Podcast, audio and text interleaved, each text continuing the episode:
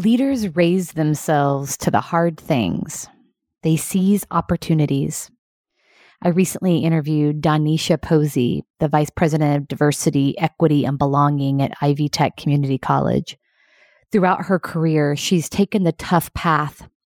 During her last year of law school, she had one child and was pregnant with another and deliberated on whether or not to take the bar. She took the tough path and passed the bar and quickly found herself practicing immigration law with a great firm.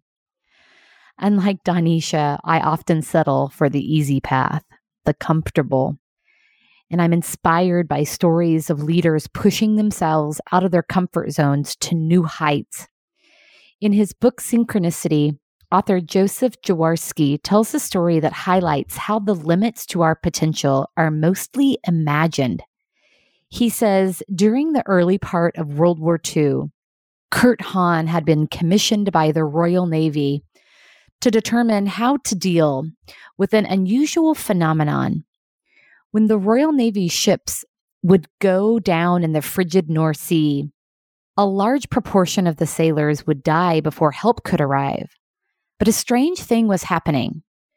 Those who survived were almost all older people in their 40s, the younger, seemingly more fit and hardy people in their 20s were perishing. Hans studied the situation and came to the conclusion that the older people were surviving because they had been through trials and tribulations of life itself.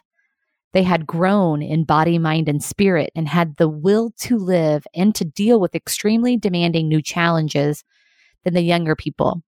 They simply hadn't developed that kind of inner capacity. Hahn created a new educational experience that helped these young people develop the kind of staying power that was necessary. They began surviving in the same numbers as the older men. Hahn's theory was that the limits to our potential are mostly imagined.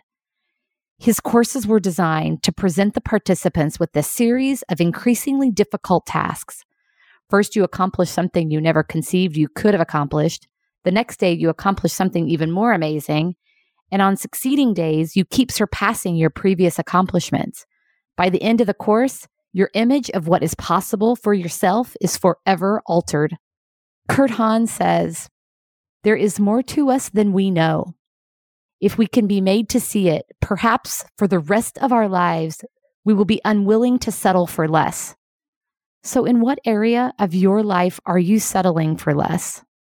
There is more to you than you know. Why not take a risk and see what you can do? I think you're up for it.